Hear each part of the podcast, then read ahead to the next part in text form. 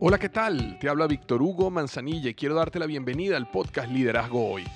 Yo soy el autor de los bestsellers Despierta tu héroe interior y tu momento es ahora. Actualmente soy CEO de Salarius LTD y vengo de más de 15 años de carrera en empresas Fortune 500 en las áreas de mercadeo, negocios y logística. Este es mi podcast, este es tu podcast, donde vamos a discutir sobre desarrollo personal, liderazgo y emprendimiento. Si quieres cambiar tu vida, si quieres crecer, si quieres aprender y lograr tus objetivos, pues prepárate, porque los mejores días de tu vida están al frente de ti.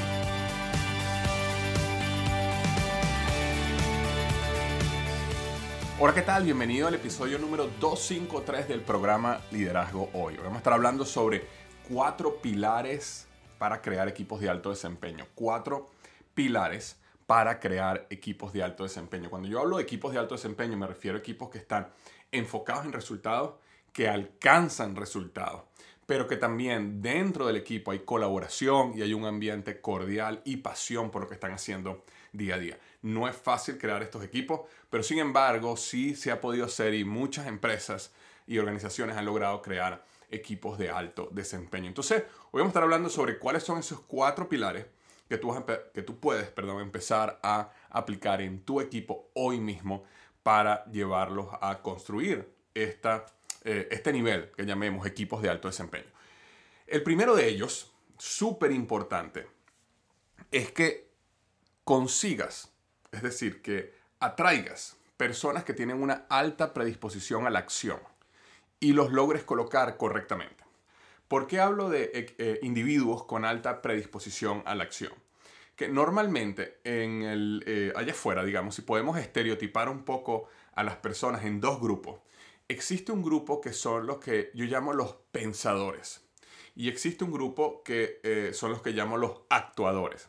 Ahora, nosotros estamos en ese espectro, ¿ok? Nadie es 100% actuador nadie es 100% pensador, todos tenemos un poquito de ambos. Pero cuando me refiero a individuos que tienen una alta predisposición a la acción, me refiero a individuos que estén mucho más cerca de lo que tiene que ver eh, con los actuadores que con los pensadores.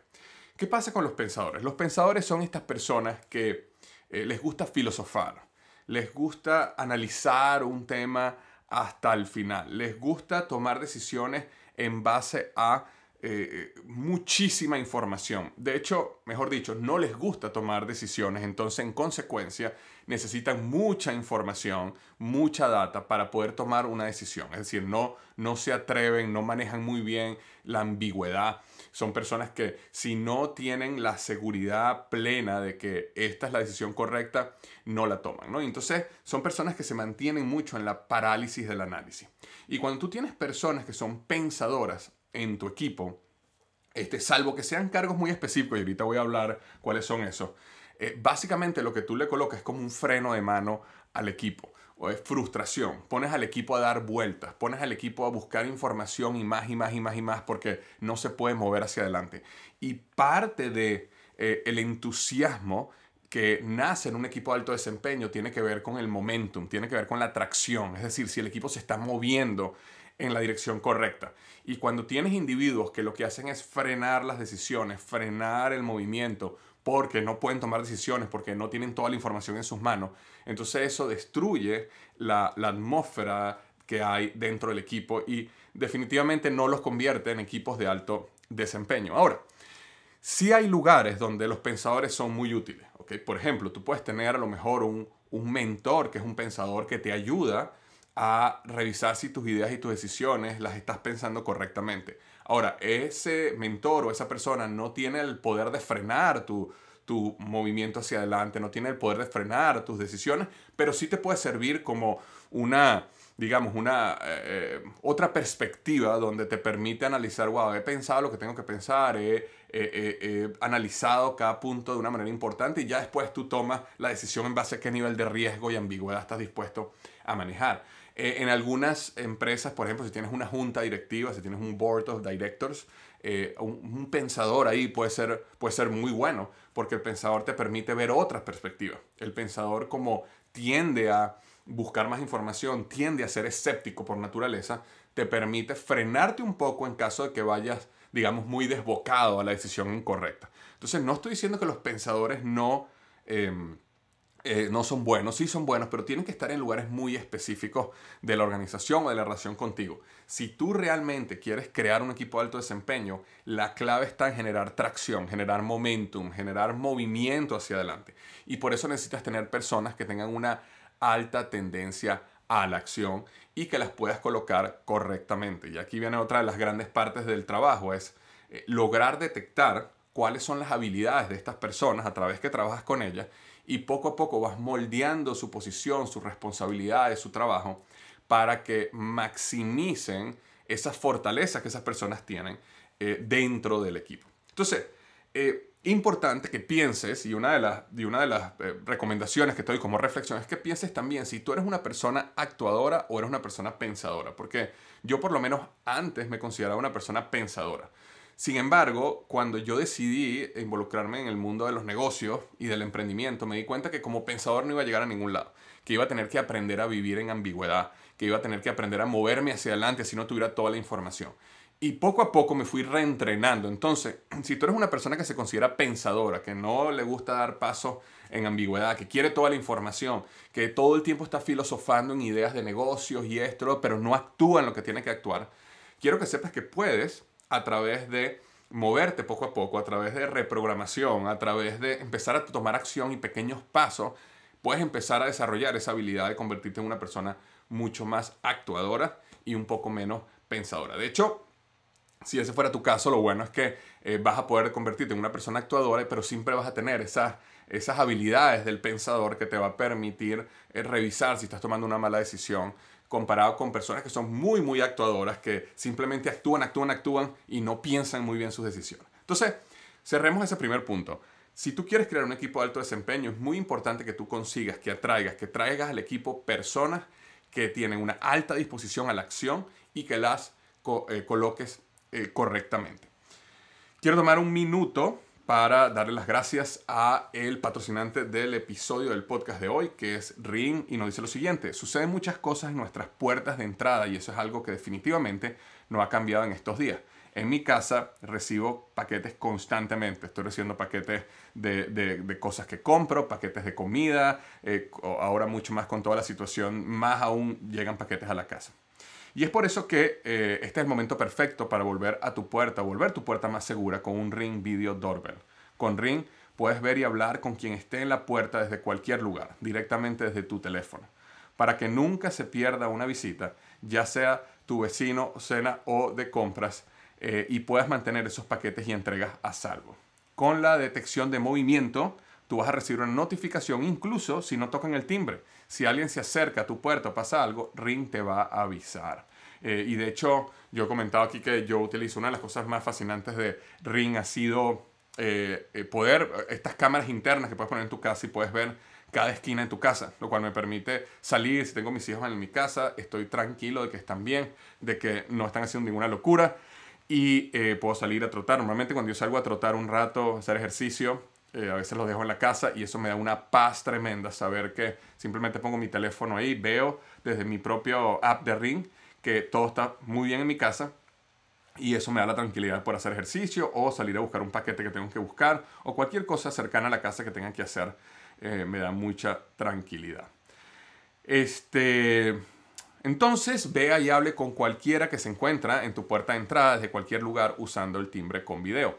Vigila cada esquina de tu casa con las cámaras de seguridad para el interior y el exterior fáciles de instalar. Proteja toda tu casa con Alarma Ring, un sistema de seguridad para tu hogar poderoso y económico que tú mismo puedes instalar. Obtenga ahora una promoción especial del kit de bienvenida de Ring en ring.com diagonal Victor. Ring.com diagonal Victor. Incluye el video Doorbell 3 y el Ring Chime Pro, la manera perfecta para mejorar la seguridad de tu puerta e iniciar tu experiencia con Ring. Visita ring.com diagonal Victor. Nuevamente, la dirección es ring.com diagonal Victor. La segunda, o el segundo pilar para construir equipos de alto desempeño, es que el equipo tenga una claridad en el qué. Claridad en el qué. Cuando yo me refiero a una claridad en el qué, es una claridad en qué somos. ¿qué somos nosotros?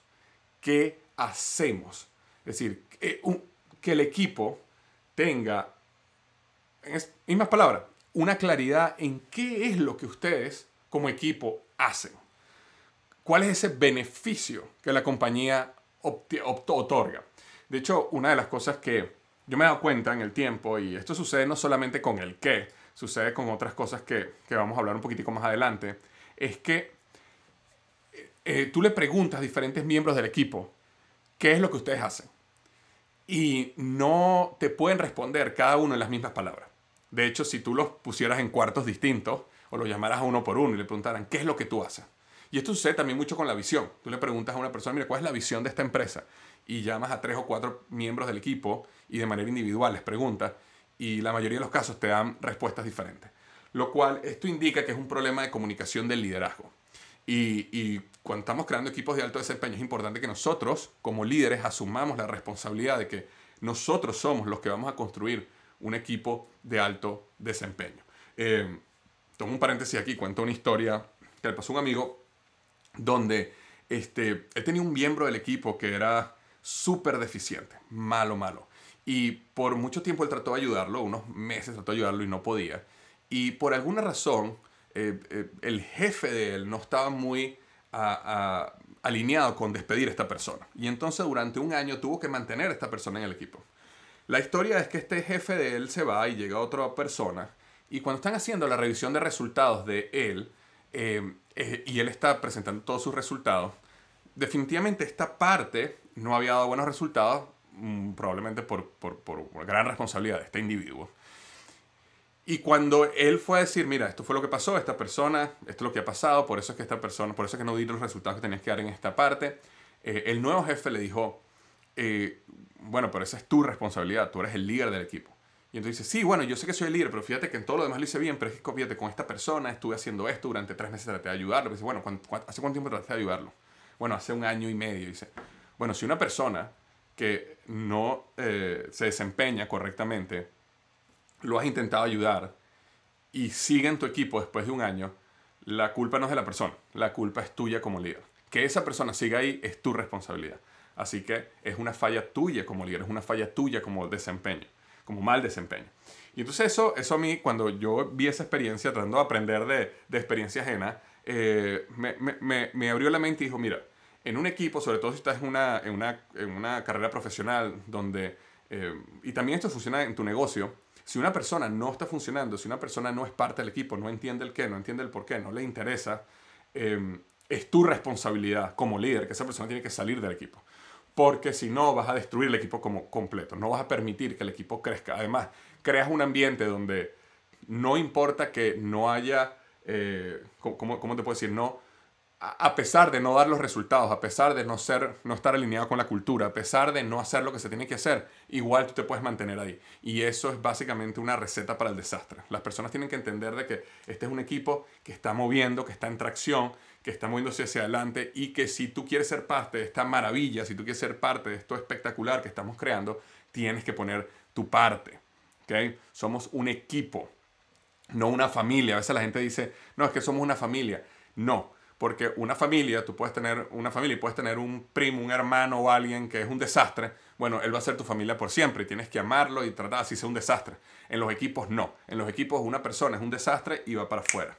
Y eso es una de las características que permite crear equipos de alto desempeño también, que las personas sepan que sí, es una maravilla estar aquí, me encanta lo que estamos logrando, pero yo también tengo que poner mi parte. Entonces, me, me desvié aquí en este paréntesis un poco, pero era un punto importante que quería eh, no dejar pasar. Pero recuerda, es una claridad en qué. ¿Qué es lo que estamos haciendo? Y si tú llamas a diferentes personas de tu equipo y les preguntas, ¿qué es lo que hacemos aquí? Esas personas tienen que claramente definirte qué es lo que hacen. ¿Qué es ese beneficio que traen al cliente? Y todos deben usar más o menos las mismas palabras, a manera que tú sientas que existe una alineación en todo el equipo. Entonces, segundo pilar era que tienen una claridad en el qué. Tercer pilar es que tienen una claridad en el por qué. Y cuando hablamos de una claridad en el por qué, hablamos de cuál es el propósito del equipo, cuál es la misión del equipo. Si nosotros no existiéramos, si mañana la compañía cerrara, ¿cuál sería el vacío que dejaríamos nosotros en el mercado? ¿Por qué es importante hablar del por qué? Porque el por qué eleva el qué a un nivel mucho más emocional. Cuando nosotros hablamos del qué, digamos que tú puedes decir, mira, nosotros el qué, el qué nosotros es que nosotros eh, eh, cortamos yarda, cortamos grama, nosotros cortamos la grama de lo, ese es mi negocio, tengo un negocio que corta grama, ese es el qué, nosotros cortamos grama. Pero el por qué te puede llevar ese qué a un punto mucho más especial, mucho más eh, emocional. ¿Ok? ¿Por qué? Bueno, porque las casas de las personas, nuestros clientes, es el sueño más grande que ellos tenían en su vida. Es ese lugar que ellos soñaron en crear y nosotros hacemos que esas casas sean tan bellas como ellos siempre soñaron verlas. Entonces, cuando tú elevas el por qué, el por qué es que nosotros estamos trabajando, perdón, en el sueño de nuestros clientes. Y si tú eh, estudias un poco, por ejemplo, digamos al cliente que, que, que de este negocio de cortar grama, de, de landscaping, de, de, cortar yarda, como le dicen eh, algunos, eh, esas, las personas compran sus casas como ese gran sueño, esta es mi casa, esto es lo que yo siempre soñé, este es mi... Eh, y, y, y, entonces tú eres parte de ese gran sueño, haciendo ese gran sueño mucho más especial. Entonces, ¿qué pasa? Cuando un equipo sabe cuál es el qué, pero también sabe que el por qué es mucho más elevado, hay una conexión, hay un propósito, hay una misión más poderosa que simplemente el qué, eh, permite o eh, ayuda a que esa conexión traiga mucha más pasión en el día a día del trabajo y que esa pasión lleve a mejores resultados de negocio, mejor conexión, mejor desempeño. En consecuencia, equipos de alto desempeño. Y la cuarta y última, y no menos importante, es una claridad en el cómo. Claridad en el cómo. ¿Qué quiero decir yo con la claridad en el cómo? Toda organización tiene una manera de hacer las cosas. Y es importante mantener esa manera porque esa manera es lo que permite a la organización crecer, escalar y duplicarse. Si todo el mundo, imagínate que, imagínate que eh, un McDonald's, por utilizar un ejemplo bastante típico, imagínate que un McDonald's creciera y cada vez que se creara un nuevo McDonald's, cada quien lo hiciera a su manera. Cada quien lo hiciera como más le gusta. Eh, McDonald's nunca hubiera crecido como ha crecido. La razón por la cual, o una de las razones por las cuales McDonald's es tan exitoso, es por su sistema de producción y su sistema y su cómo, ¿verdad? El cómo ellos hacen las cosas eh, permite que tú te puedas comprar una hamburguesa acá y una hamburguesa en China y una hamburguesa en Latinoamérica y todas saben exactamente igual. Porque ellos el cómo lo tienen muy bien determinado, tienen un proceso muy bien definido que permite duplicarse y escalar de la manera correcta. Exactamente igual sucede para crear equipos de alto desempeño. Evidentemente, en los equipos pequeños, cada persona tiene ciertas habilidades, cada persona tiene ciertas destrezas y esa persona va a aplicar sus habilidades y sus destrezas al máximo. Pero el cómo nosotros construimos el negocio debe ser de una manera constante. Si tú, por ejemplo, tienes un equipo de ventas, eh, evidentemente habrán vendedores que tienen muchísima más, digamos, eh, son mucho más eh, extrovertidos que otros, algunos utilizan unas frases que otros no, sino van a haber ciertas diferencias, pero el proceso de cómo vender, los beneficios, cómo los decimos, la manera como contactamos a los clientes, el proceso como cerramos, debe ser siempre el mismo porque ese es el que permite a medida que empezamos a crecer, poder duplicarnos de una manera correcta y que ese cómo, al momento de duplicarlo y enseñarlo, te permita escalar la empresa. Porque si no, lo que puede pasar, que pasa en muchas organizaciones y empresas, es que al final te vuelves tu esclavo de la organización.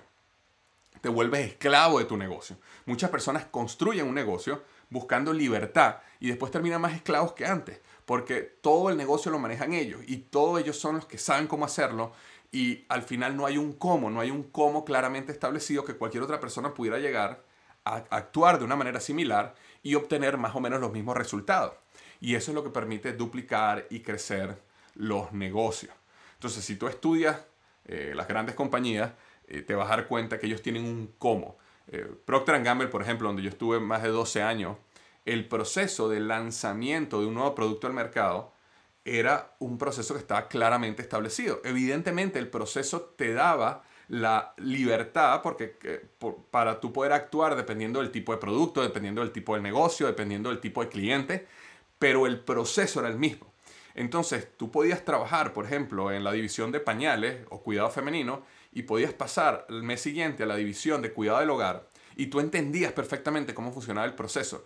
Tú podías dejar un proyecto a la mitad aquí de pañales e ir a la mitad de un proyecto detergente y tú podías tomarlo inmediatamente porque ya entendías el proceso, ya sabías dónde estaba, ya sabías cuáles eran las variables que había que revisar, ya podías ver los resultados y entendías el por qué, porque había un proceso. Y ese proceso es el cómo. Entonces, si tú quieres crear un equipo de alto desempeño, primero tienes que conseguir personas con alta disposición a la acción y colocarlas correctamente. Después tienes que tener una claridad en el qué.